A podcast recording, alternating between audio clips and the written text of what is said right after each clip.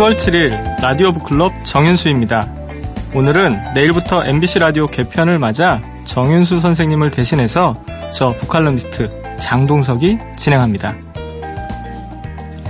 어느새 가을날도 짧게 우리 곁을 스쳐 지나가고 있는데요.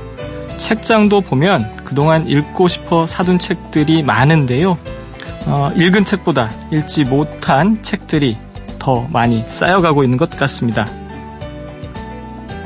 올해 2018년 책의 해 조직위원회에서 다양한 연령대 1200명을 대상으로 조사한 결과를 보면 평균 한 달에 1.1권을 읽는 것으로 나타났어요.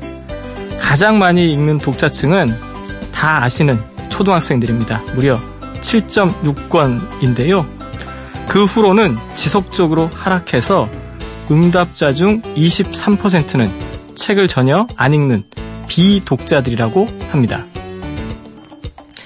매일 바쁘게 살다 보면 하루에 책 몇 장 읽기도 쉽지 않습니다.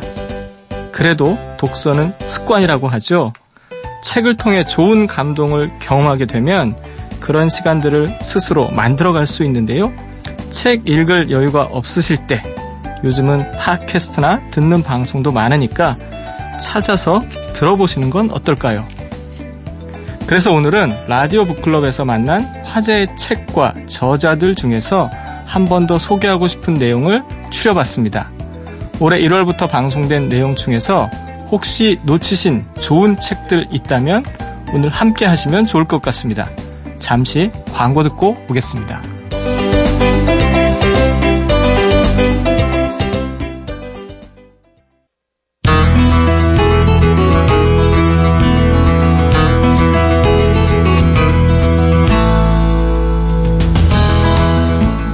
라디오 북클럽 정윤수입니다. 매주 일요일 오전 8시 5분부터 9시까지 함께하고 있는데요. 오늘은 스페셜 DJ 북칼럼니스트 장동석입니다. 라디오 북클럽의 첫 코너는 화제가 되는 책과 저자를 만나보는 북카페 초대석이죠. 올해 1월부터 지난주까지 40분 가까운 저자들을 만났는데요. 에세이, 시, 소설, 평론 등 다양한 분야의 책들 속에서 사회 현상을 해석하고 우리를 되돌아보는 또 감동을 만나는 다양한 책들을 살펴봤습니다. 그 중에서 좀 더 기억에 남는 책들을 꼽아봤습니다.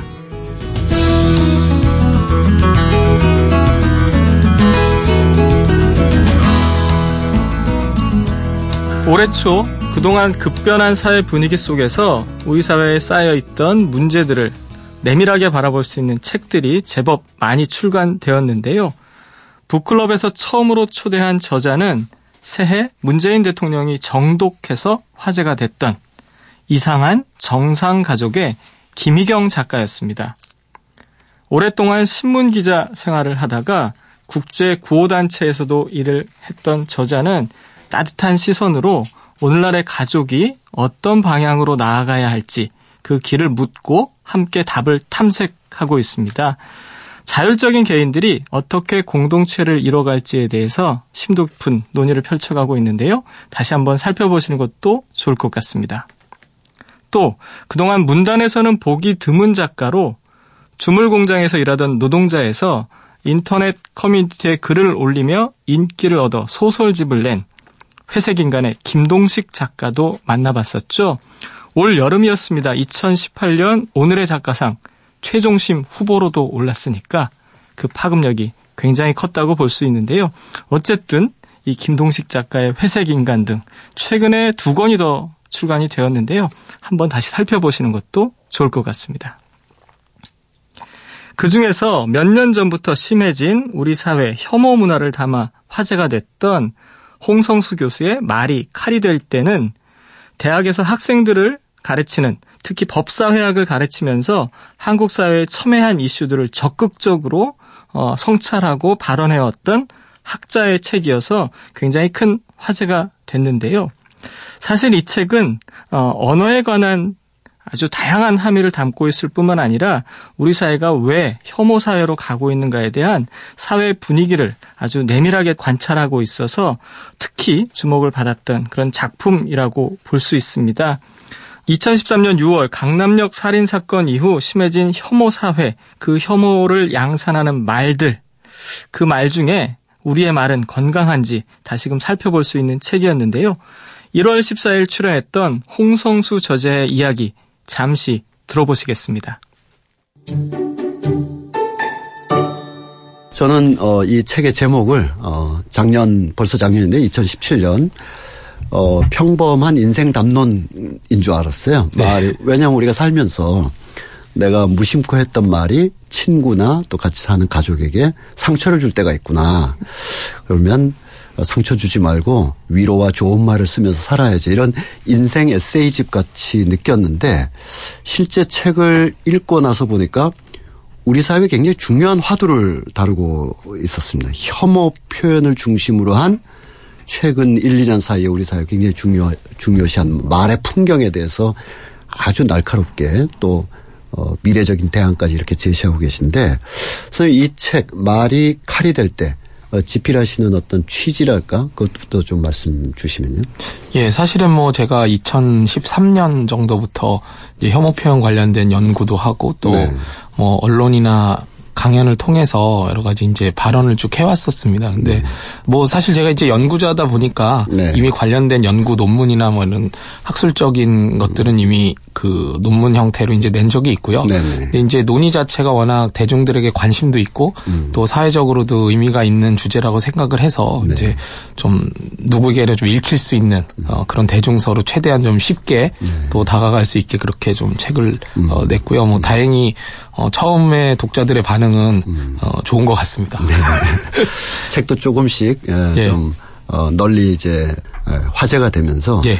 이 책에서 아, 가장 중요한 키워드가 바로 혐오 표현, 혐오 예. 표현이라고 할 수가 있는데 우선 이 혐오 표현이라는 게 개념부터 어떤 것인지 말씀 주시면요. 예. 그러니까 이게 이제 오해가 많은 게 혐오라는 말의 일상적인 의미하고 음. 어 제가 이제 책에서 다룬 혐오 표현하고는 조금 다른 측면이 있어서 네네. 네. 이제 혼란이 좀 있는데요. 네. 그 혐오라는 건 이제 누군가를 싫어하는 거, 네. 어 많이 싫어하는 거죠. 혐오 시설이나 네. 뭐 혐오 식품 같은 그런 음, 걸로 음. 일상적인 의미로 쓰이는데 네. 이제 혐오 표현이라고 했을 때는 음. 어 소수자를 대상으로 네. 차별하거나 음. 또는 배제하는 그런 효과 효과를 가진 말들 네네. 그리고 이제 소수자들을 그 소수자들의 속성을 이유로 해서 음. 또 멸시하거나 모욕하거나 음. 위협하거나 음. 뭐 차별 뭐 적이 폭력 이런 것들을 음. 선동하는 음. 표현 이렇게 이제 어 정의를 하고 있기 때문에 음. 일상적인 의미하고 관련이 있으면서도 조금 이제 어 다른 포인트가 있다라고 보시면 될 것 같습니다. 어, 예를 들면 어떤 것을 혐오 표현이라 이다 이렇게 말할 수 있을까요? 그러니까 이제 우리가 예를 들면 그냥 일상생활에서도 난 네가 싫어라고 음. 이야기하는 거는 혐오한다라고 우리가 일상 의미로는 음. 표현할 수 있겠지만 네. 우리가 얘기하는 혐오 표현은 아니거든요. 근데 아, 이제 네네. 예를 들면 한국 사회에서 이제 이주자는 음. 소수자로서의 어떤 속성을 가지고 있는 네. 어, 그런 존재잖아요. 그런데 네. 어, 이주자에게 난 이주자 네가 싫어라고 이야기했을 때는 음, 음. 이제 혐오 표현이 될 수 있는 거죠. 왜냐하면 아, 이제 네. 이주자들이 한국 사회에서 오랜 동안 이제 차별을 받아왔고 또 이제 음. 차별받을 가능성이 있는 존재이기 때문에 음. 이제 그런 개인이나 집단을 향해서 싫다라고 표현을 하는 것은 음. 이제 사회적 파급 효과가 완전히 다르다고 보는 네. 거거든요. 이제 그럴 때 우리는 음. 이제 혐오 표현이다라고 음. 이제 말을 정의를 하고 있습니다. 네.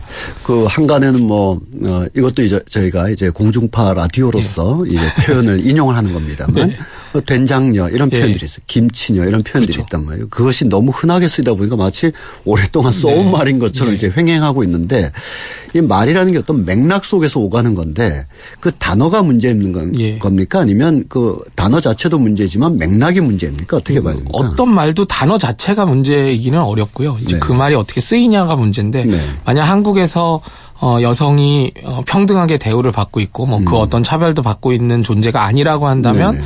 뭐 된당녀라는 말 자체가 그냥 음. 농담으로 음. 어, 받아들여지거나 아니면 그냥 어, 가볍게 뭐 음. 기분은 좀 나빠도 네네. 뭐 심각한 이제 사회 문제라고 하기는 어려울 겁니다. 근데 네 이제 기존의 여성들이 차별받아왔던 현실이 음. 좀 있었기 때문에 네. 그런 상황에서 된장녀라는 말을 던지게 되면 음. 이제 기존의 차별들을 강화한다거나 아니면 이제 기존에 차별받고 있었던 사람들이 더 음. 많은 고통을 받게 되고 추가적인 차별에 노출될 수 있기 때문에 이걸 네. 이제 문제를 삼게 되는 거거든요. 네, 네. 그러니까 뭐 거꾸로 얘기하면 한국 사회가 남녀가 완전히 평등한 사회가 됐다라고 한다면 음.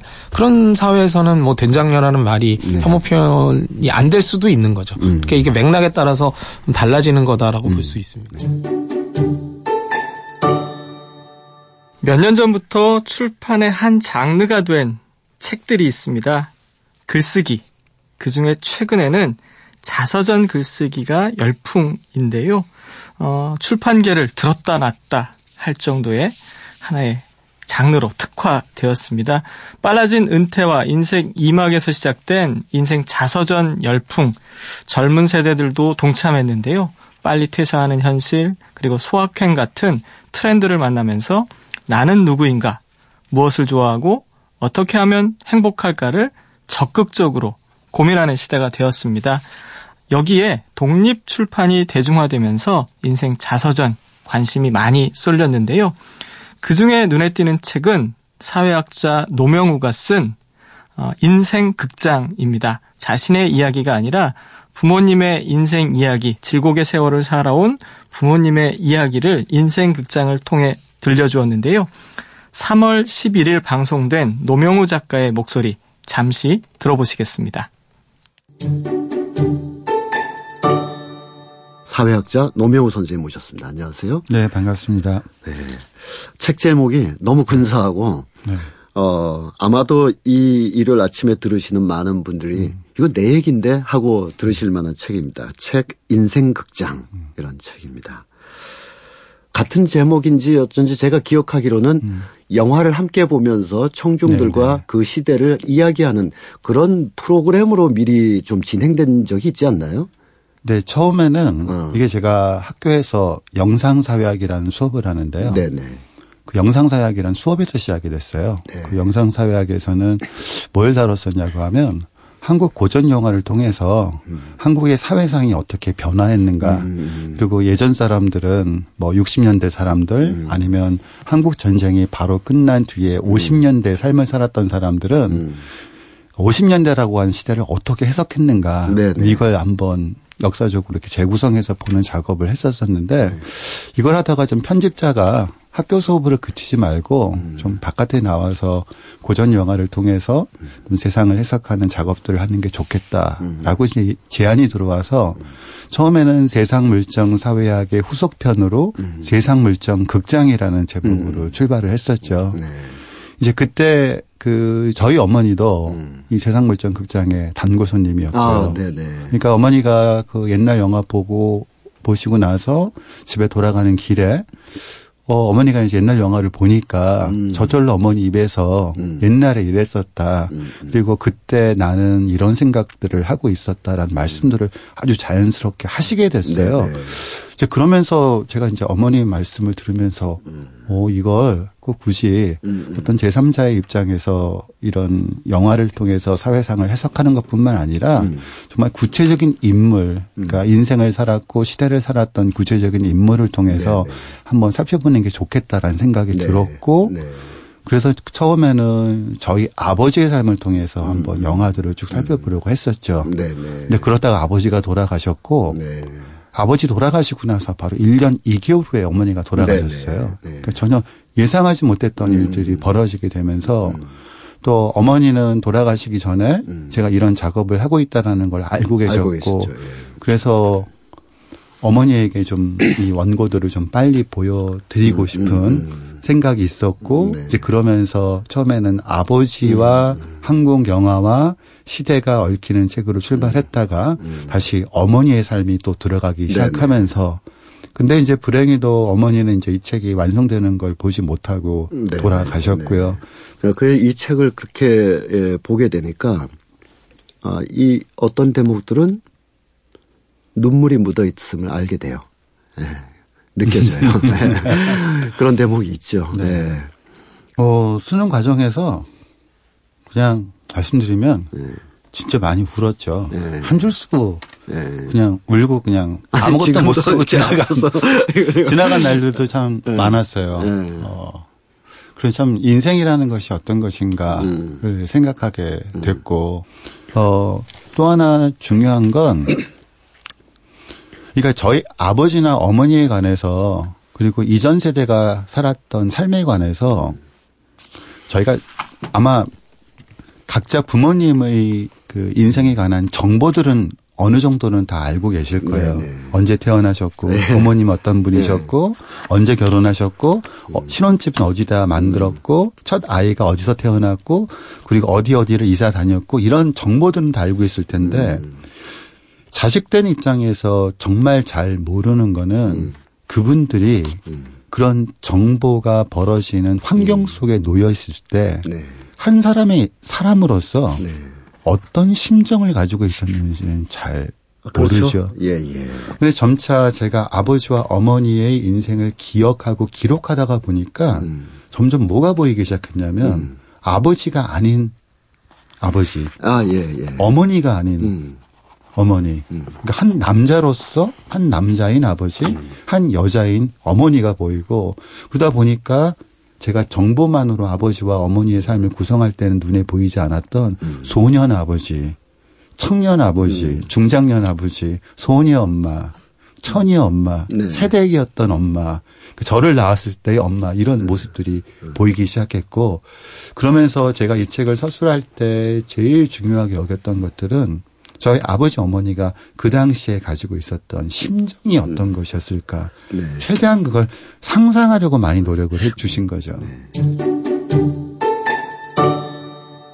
노명호 선생의 인생극장은 제가 올해의 책으로 꼽는 어, 몇 권 안 되는 책인데요.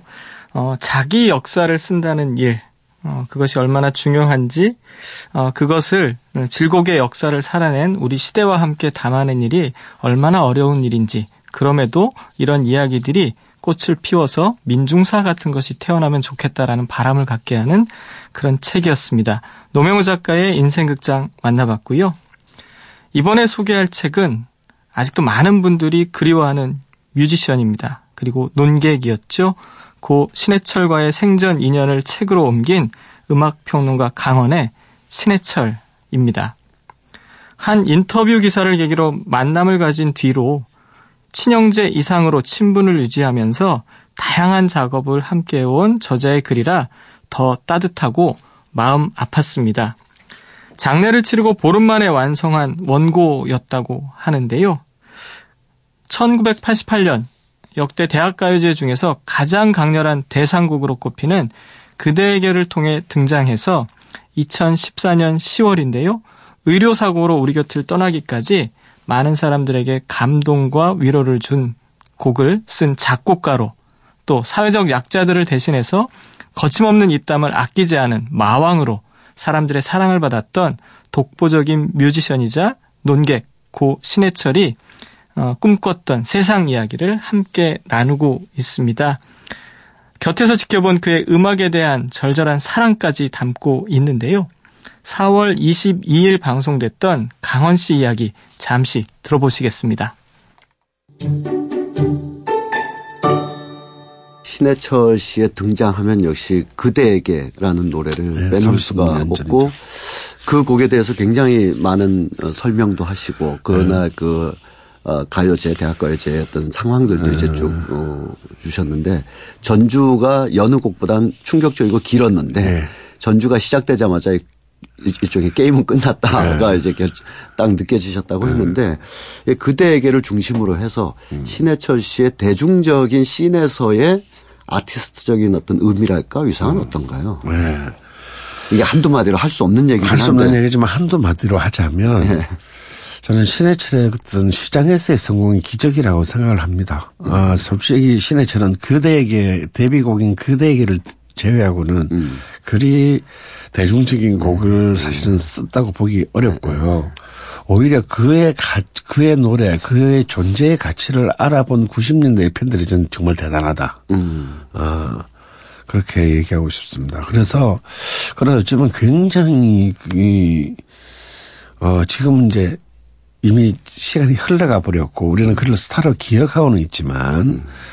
그가 스타덤에 오를 수 있었다는 것 자체가 기적이고 음. 또 그런 어떤 그 위태로운 그 행보 속에서 음. 그가 또 자신 보통 이렇게 한번 성공을 맛본 자들은 성공을 지키려 하죠. 굉장히 보수적이 됩니다. 음. 그럼에도 불구하고 끊임없이 어떤 새로운 영토를 찾아놨었다는 것은 음. 그래서 남의 일이니까 쉽게 보이는 건데 네. 실제 당사자가 되면은 음. 굉장히 어려운 일이죠. 음. 그래서 그는 그의 그 뮤지션 혹은 음. 스타 뮤지션으로서의 행보 자체도 아 사실은 정말 굉장히 독특했다. 음. 그래서 그가 떠나는 그 마지막에 2014년 1월 달에 이제 그때는 이제 같은 동네에 살고 있었는데 그 눈이 오는 날 그 밤중에 불쑥 집에 들려서 이렇게 어떤 곡을 들려주는데 이제 그게 이제 마지막 유작이 되는 Reboot Myself 앨범에 실린 곡들이었습니다. 혼자서 1인 아카펠라를 했어요. 그래서 내가 야 이제 하다 하다 이제 이제 별걸 다 하는구나 내가 네. 그렇게 했더니 굉장히 정제된 방송 용어 같아요 지금. 네, 예, 굉장히, 굉장히 정제된 예, 예, 굉장히 예. 공식 언어를 쓰고 있죠 제가. 예. 음, 그랬더니 그때 그 말이 아직도 생각이 납니다. 음. 그러게요. 그랬더니 음. 제가 1월 정초에 자기가 음. 대충 해를 봤더니 자기가 정규 앨범은 27장이고 음. 참여한 앨범은 도저히 기억이 안 나서 셀 음. 수가 없는데 음. 그렇게 해도 해도 할 게 남아있더라는 어. 거죠. 네. 그러면서 또 이제 그때 또 또 그 이제 그 뭐 미래를 음. 얘기할 때는 꼭 그 제가 20년 동안 들어온 말이 있어요. 뭐 네. 파이 이스트 샤먼 오케스트라라고 음. 한 번도 존재한 적이 없는 오케스트라인데 음. 제가 꼭 이거 지휘를 하고야 말겠다고. 네, 네. 그게 뭔데 그러면 우리 전통악기와 음. 서양악기와 음. 전자악기가 다 결합된 오케스트라다. 아 실제로 그 지휘 연습을 그 트레이닝을 네, 배웠다는. 네. 그래서 저는 이제 하도 오랫동안 들어온 말이라 뭐, 뭐 그러시겠지 또 이제 그렇게 했는데 좀 이게 안 먹히니까 지휘자를 소개해달라는 거예요. 자기 지휘를 배워야 된다고. 네. 아, 해주지 얼마든지. 나중에 알고 보니 실제로 Far East Shaman 오케스트라의 공연 날이 이미 11월 달에 잡혔었고, 음. 어, 티켓팅까지 되었던 거예요. 음. 저는 그걸 보지 못한 것. 음, 음. 제가 그, 그럼에 Far East Shaman 오케스트라 얘기를 들은 게 그 20년 가까이 음, 됐는데, 음. 그것을 한 달의 차이로 듣지 못한 것이 음. 참 마지막 남는 아쉬움입니다. 며칠 후 10월 27일이 고 신해철 씨의 4주기가 되는 날입니다. 어, 저는 이 책을 다시 들추고 있는데요. 어, 청취자 여러분들께서도 고 신해철 씨를 기억하시면서 이 책 함께 읽어보시면 좋겠습니다. 올해는 문학계에서 유독 많은 큰 별들이 세상을 떠났습니다. 전후 문학의 상징과도 같은 광장의 작가 최인훈 선생이 세상을 떠나셨고요. 불문학자이자 번역가로 후배들과 독자들에게는 따뜻했지만 스스로에게는 엄격했던 황현산 선생도 세상을 떠나셨습니다. 문학으로 할 수 있는 일이 무엇인가, 그리고 번역가의 길은 무엇인가를 치열하게 고민했던 사소한 부탁이 올해 출간되었었는데요. 이 책을 통해 황현산 선생을 다시 한번 만나시는 것도 좋을 것 같고요. 안타깝게는 최근에 또 허수경 시인이 세상을 떠나셨습니다. 지난해 윤동주 탄생 100주년에 이어 올해는 시인들의 시인이죠. 고 김수영 시인의 사후 50주년을 맞아 평생 그분을 연구하고 새롭게 책을 펴냈던 편집자이자 후학을 가르치는 교수로서 이영준 선생이 출연했었었는데요. 이영준 선생이 출연하셨던 4월 15일 방송분 잠깐 듣고 가시겠습니다. 김수영이라는 작가가 왜 그렇게 어 최고의 최고의 반열, 최고의 어떤 어, 후광 이런 걸 갖게 됐는지 총론적으로 좀 네. 네, 말씀 주신다면. 아까 저 정효 선생님께서 오프닝 멘트에서 시인들의 시인 그렇게 얘기하셨는데 네. 바로 그것 때문에 어, 지금까지 인기가 있었던 게 아닌가 싶습니다. 우리가 시인들의 시인이란 표현을 쓸 때는 함의가 이제 어쩌면 대중들에게는 인기가 좀 덜하지만 음. 시를 쓰는 사람들에게는 인기가 있는 음. 어쩌면 대중들이 잘 모르는 구석이 있는 이런 부분을 이제 가리키는 것인데 그런 예를 들면 우리나라에서 이제 인기 있는 시인으로 앙케이트 조사 같은 거 해보면 윤동주가 1등을 한다든지 네 예전에는 뭐 김소월이 1등을 했다든지 그런데 김수영은 최근에 와서 젊은 시인들로부터 계속 시간이 지날수록 더욱더 인기가 있는 사람이 됐거든요. 네. 근데 이번에 이제 전집 3판을 내면서 민음사에 물어보니까 어 초판 전집이 나온 지가 벌써 거의 30 한 뭐 5년쯤 되는데요. 네. 초판이 나오고 나서 보통 30년쯤 지나면 네. 책은 없어지거든요. 대부분 절판이 네. 되고. 네. 근데 어 김수영은 시간이 갈수록 더 팔리고 있어요. 네. 그래서 작년에 어 한 1,500질 정도 팔렸다고 그러는데 네. 한국의 어느 시인이 그렇게 팔리는가 음. 아, 그런 생각이 들고요. 근데 놀랍게도 또 시 내용을 보면 굉장히 어려워요. 그렇죠. 예. 어려워서 현대식 교량 이런 건 제목도 어려워요. 맞아요. 그래서 시 전공자들도 잘 모르고 네. 심지어는 저도 어, 박사 논문을 쓰긴 했지만 네. 저도 뜻을 알 수가 없는 시가 상당히 있고요. 네. 그런데도 불구하고 어, 이 시인이 이렇게까지 인기가 있는 이유는 우리 시에 없던 어떤 세계를 네. 개척해서 보여줬기 때문이라고 생각하고요. 네. 아직도 어, 김수영 씨는 어, 우리가 탕진되지 않은 어떤 의미의 탄광이 아직도 있고 네. 그래서 우리가 공부를 해야만 하고 음. 또 현재 전공자들이 모여서 다들이 공부를 해야만 하는 네. 근데 그게는 도대체 무엇이 있나 하는 게 아직도 어 명료하게 밝혀져 있지 않기 때문에 음. 어 그런 인기가 있다는 생각이 들고요. 그런데 젊은 시인들은 암암리의 눈치를 채고 있는 것 같아요. 그래서 네. 저도 이제 연구 논문에서 그런 비슷한 어 의견을 제출했지만 인제부터가 김수영의 본격적인 해독이 음. 가능한 게 아닌가 네. 저는 그런 생각이 듭니다. 네. 네.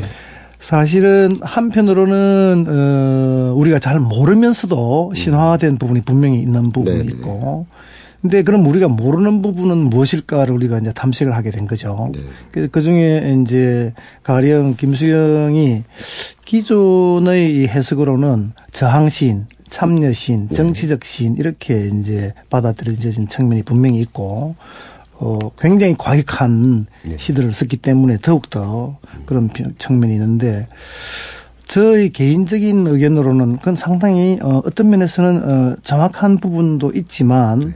딴 부분을 가려버렸다. 네 네. 예, 그래서 시의 전체적인 측면에서 보면 이분이 어 한국 전쟁 후에 어 죽음을 넘어서면서 한편으로는 종교적인 초월, 네. 또 한편으로는 어 한국 사람들이 가진 주체적인 관점 이런 네. 걸 어, 추구해서 시가 말하자면 하나의 세계를 만들어 가는 측면으로 나아갔는데 네. 네.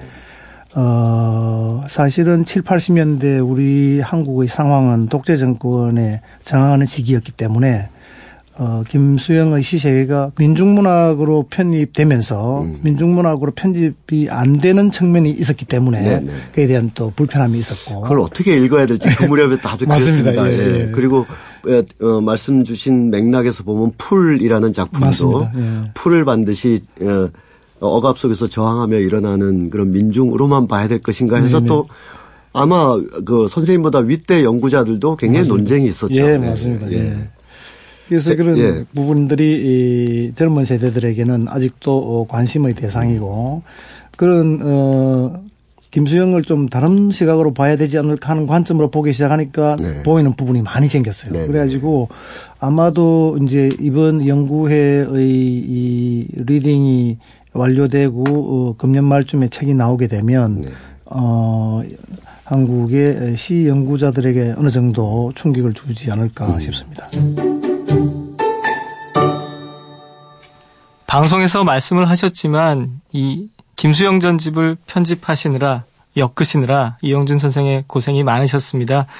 어, 걸출한 문학 편집자에서 이제는 일선을 떠났지만 그럼에도 불구하고 김수영 시인을 사랑하는 마음이 어, 30년에 걸친 새로운 작업에 매진하게 했는데요.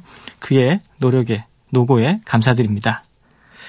라디오 북클럽 함께하고 계시는데요. 잠시 광고 듣고 오겠습니다.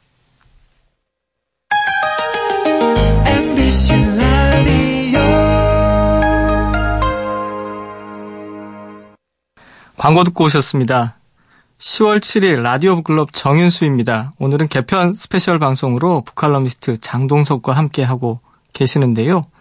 많은 저자들 중에서 7월에 특별히 모셨던 한국의 뜨거운 소설가들도 기억에 많이 남습니다. 지난 몇 년간 광장에서 거리의 사람들과 함께하며 그들의 목소리를 책으로 남긴 김탁환 작가. 올해 더 홀로 미국의 셜리 잭슨상을 수상했던 편혜영 작가. 그리고 우리 문단에서 황석영, 성석재의 계보를 잇는 이야기꾼으로 평가받는 그래서 새로운 소설 형식과 글쓰기에 대한 글쓰기에 대한 신선한 질문들을 던지는 이기호 작가도 만났습니다. 5년 만에 출간한 누구에게나 친절한 교회 오빠를 소개한 이기호 작가의 7월 22일 방송 잠시 들어보겠습니다. 이기호 소설가님 모셨는데요. 아, 이 문단에서는 또 문학계에서는 7, 80년대 황석영, 90년대 이후에 성석재, 그리고 21세기 이기호가 있지 않느냐, 이렇게까지 평가받고 있는, 아, 그것이 작품에 대한 평가인지, 또 말씀에 대한 평가인지, 오늘은 이기호 작가님이 말씀을 들어보고자 모셨습니다. 안녕하세요. 예, 안녕하세요. 이기호입니다. 네. 5년 만에 신작입니다. 누구에게나 친절한 교회 오빠 강민호. 이 작품집 안에 여러 작품들이 있습니다만 우선 눈에 띄는 게 누구에게나 친절한 교회 오빠 강민호를 저는 이 책을 받자마자 읽었습니다. 왜냐하면 어, 대개들 다 교회 오빠 싫어하거든요. 그래서 교회 오빠들을 너무 싫어해서 이렇게 읽고 나서 그 앞뒤로 있는 한정희와 나라든지 권순창과 착한 사람들, 음, 나정만 씨의 살짝 아래로 굽은 붐, 붐이라는 건 이제 어떤 그 큰 중장비의 이제 네, 그 구조물이고 최미진은 어디로 이런 작품들을 읽으면서 아 굉장히 그 좀 뭐랄까 음 가슴 한 군데가 막 이렇게 떨리고 뚫리고 뭐 이렇게 에 제가 부정하고 싶었던 내 안의 어떤 모습들을 편편마다 확인하는 그런 느낌을 가졌어요. 이게 선생님과 제가 연배도 비슷하고 뭐 공간은 달라도 시간의 연대기가 비슷해서 그런지 사실 우리 안에 있는 부끄러움과 속물스러움이 분명히 존재하는데 이게 작품 전면에 뭐 어쩔 줄 모르는 어, 그런 음, 작품들이 쭉 깔려 있습니다. 선생님 스스로 보시기에 이 작품집을 관료하는 생각들, 어, 작품의 테마들 어떻게 보시는지요? 어, 한 5년에 걸쳐져서 음, 쓰여진 소설들이다 보니까요. 어, 확실히 어, 우리 사회가 좀 안 좋은 쪽으로 좀 항상 치닫고 있었을 네. 무렵에 네. 어, 많이 쓰여졌던 소설들이 네. 포함되어 있습니다. 어, 그러다 보니까 저는 또 근데 굉장히 암울했던 음. 어, 저한테는 음. 암울했던 정치 환경이나 뭐 음. 사회적 분위기 뭐 이랬을 때 저는 또 하필 광주에 있었어요. 근데 음. 광주라는 도시가 상징적인 이미지로 다가오는 지점이 있어요. 네. 그리고 그 안에 있으면 어떤 느낌이 드냐면 약간 어 내가 저런 어 정치적 환경이나 음. 사회적 분위기에서 조금 안정적인 지점에 있다. 뭐 이런 느낌을 주기도 음. 합니다. 네. 제가 이제 40대에 접어들어서 음. 어 뭔가 그래도 우리 사회의 어떤 허리 역할 같은 것들을 해야 할 나이인데 네.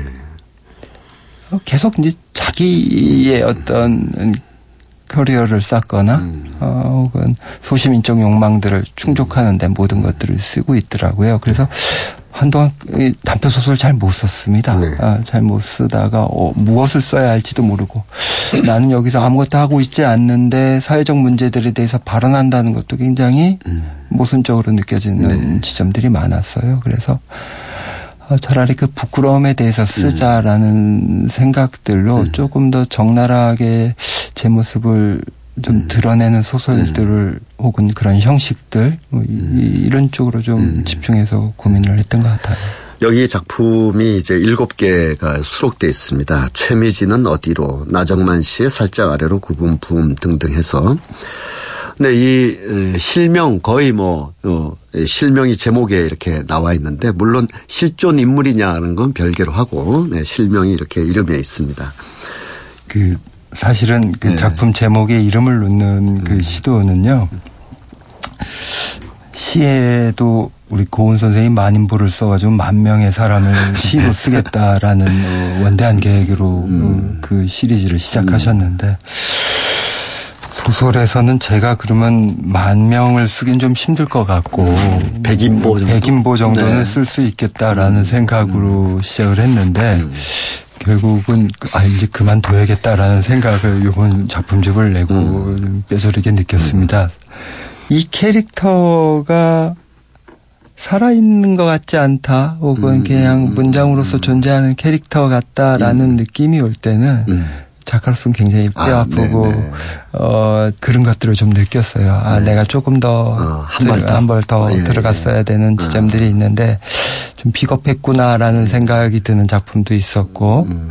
그냥 타협을 한 것 같다라는 음. 작품도 있어가지고 역시 다시는 또 쳐다보지 않겠다는 기대를 다짐을 했습니다. 네. 예.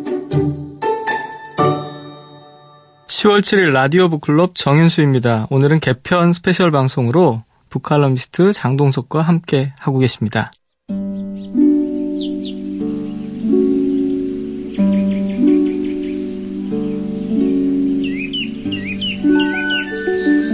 소리나는 책 라디오 북클럽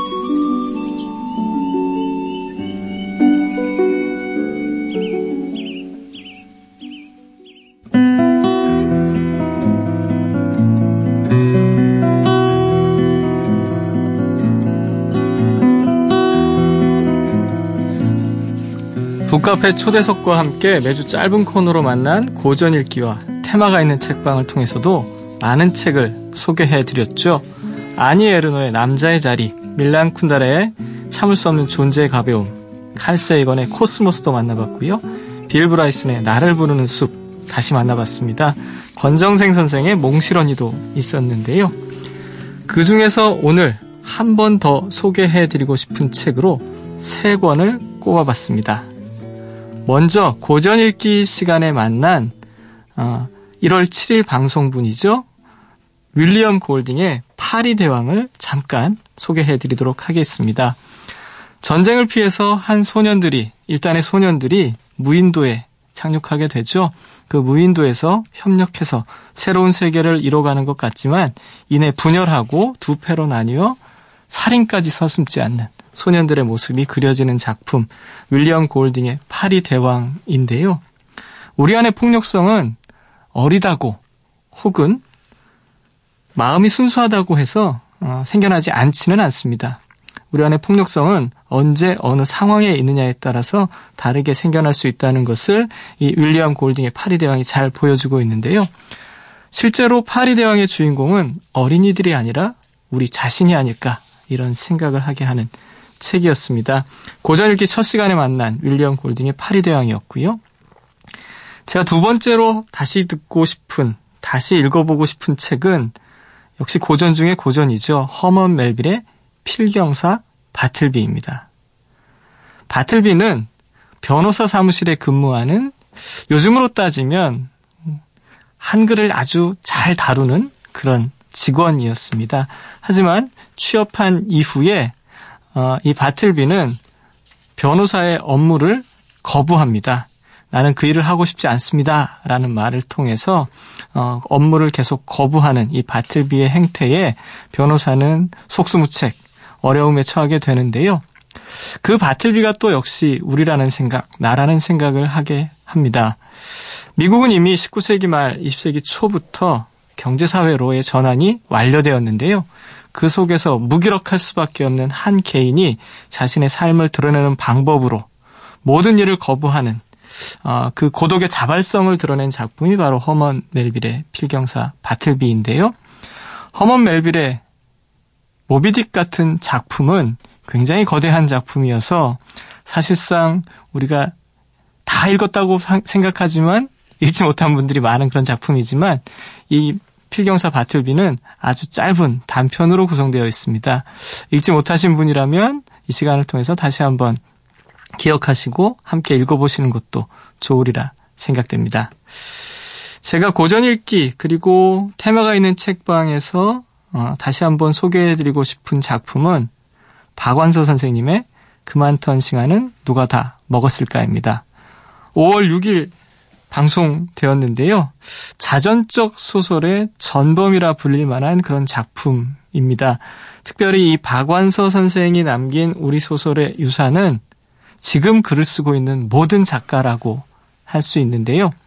그만턴 시간은 누가 다 먹었을까를 통해서 자신의 삶을 오롯이 고백하면서도 서사가 살아있는 요즘 말로 스토리텔링이 살아있는 작품의 진지함을 만나실 수 있는 그런 작품입니다. 박완서 선생을 통해서 우리가 얻은 것은 굉장히 많습니다. 어, 그 작품들이 우리 곁에서 얼마나 살아 숨 쉴 수 있을까? 이런 생각을 다시 해보게 하는 작품인데요. 어쨌든 박원선 선생의 작품이 우리 곁에 오래 남아서 독자들과 함께 어, 기억되기를 기대해 봅니다. 쏟아지는 신간들 속에서 우리는 어떤 책을 읽어야 할까 고민하고 갈등합니다. 저는 강력하게 권해드리고 싶습니다. 고전을 가까이 하시라고 권해드리고 싶은데요. 고전은 음, 결국 사람살이의 전범 같은 그 모습들을 아주 적나라하게 보여주면서 이미 해답을 그곳에 숨겨놓고 있습니다. 그 숨겨놓은 해답을 찾기 위해서 우리가 새로운 책을 읽고 또 쓰고 하는 것 아닐까 싶은데요. 오늘 함께 이야기 나눈 허먼 멜빌의 필경사 바틀비, 또 윌리엄 골딩의 파리 대왕, 아니 에르노의 남자의 자리 같은 작품, 밀란 쿤다라의 참을 수 없는 존재의 가벼움 같은 작품들을 함께 읽어보시면서 우리 시대의 삶은 어디로 가고 있는가, 그 삶이 가르치는 방향은 어디인가 함께 기억하시는 것도 좋을 것 같습니다. 10월 7일 라디오 북클럽을 마무리할 시간입니다. 정윤수 선생님을 대신해서 인사를 전하려 하니 어색한데요. 실제로 책은 우리 삶에 많은 자양분을 제공합니다. 그래서 인기였던 한 드라마를 패러디해서 한 문장을 소개할까 하는데요. 지난 몇 개월 동안 함께 할 수 있어서 감사했습니다. 그 문장은 바로 이것입니다. 그대는 나아가시오. 나는 한 걸음 물러가니. 책이 오늘 우리에게 이렇게 말해주고 있습니다. 정윤수 교수님의 마무리 인사도 덧붙입니다.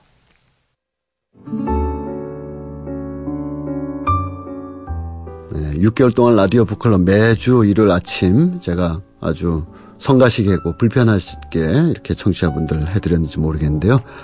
어, 귀한 책들, 귀한 저자들 덕분에 짧은 시간이나마 여러분들과 귀한 시간을 가져봤습니다.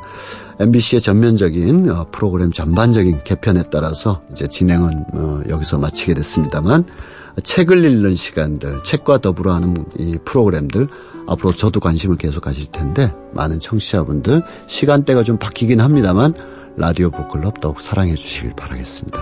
네. 고맙습니다. 감사합니다.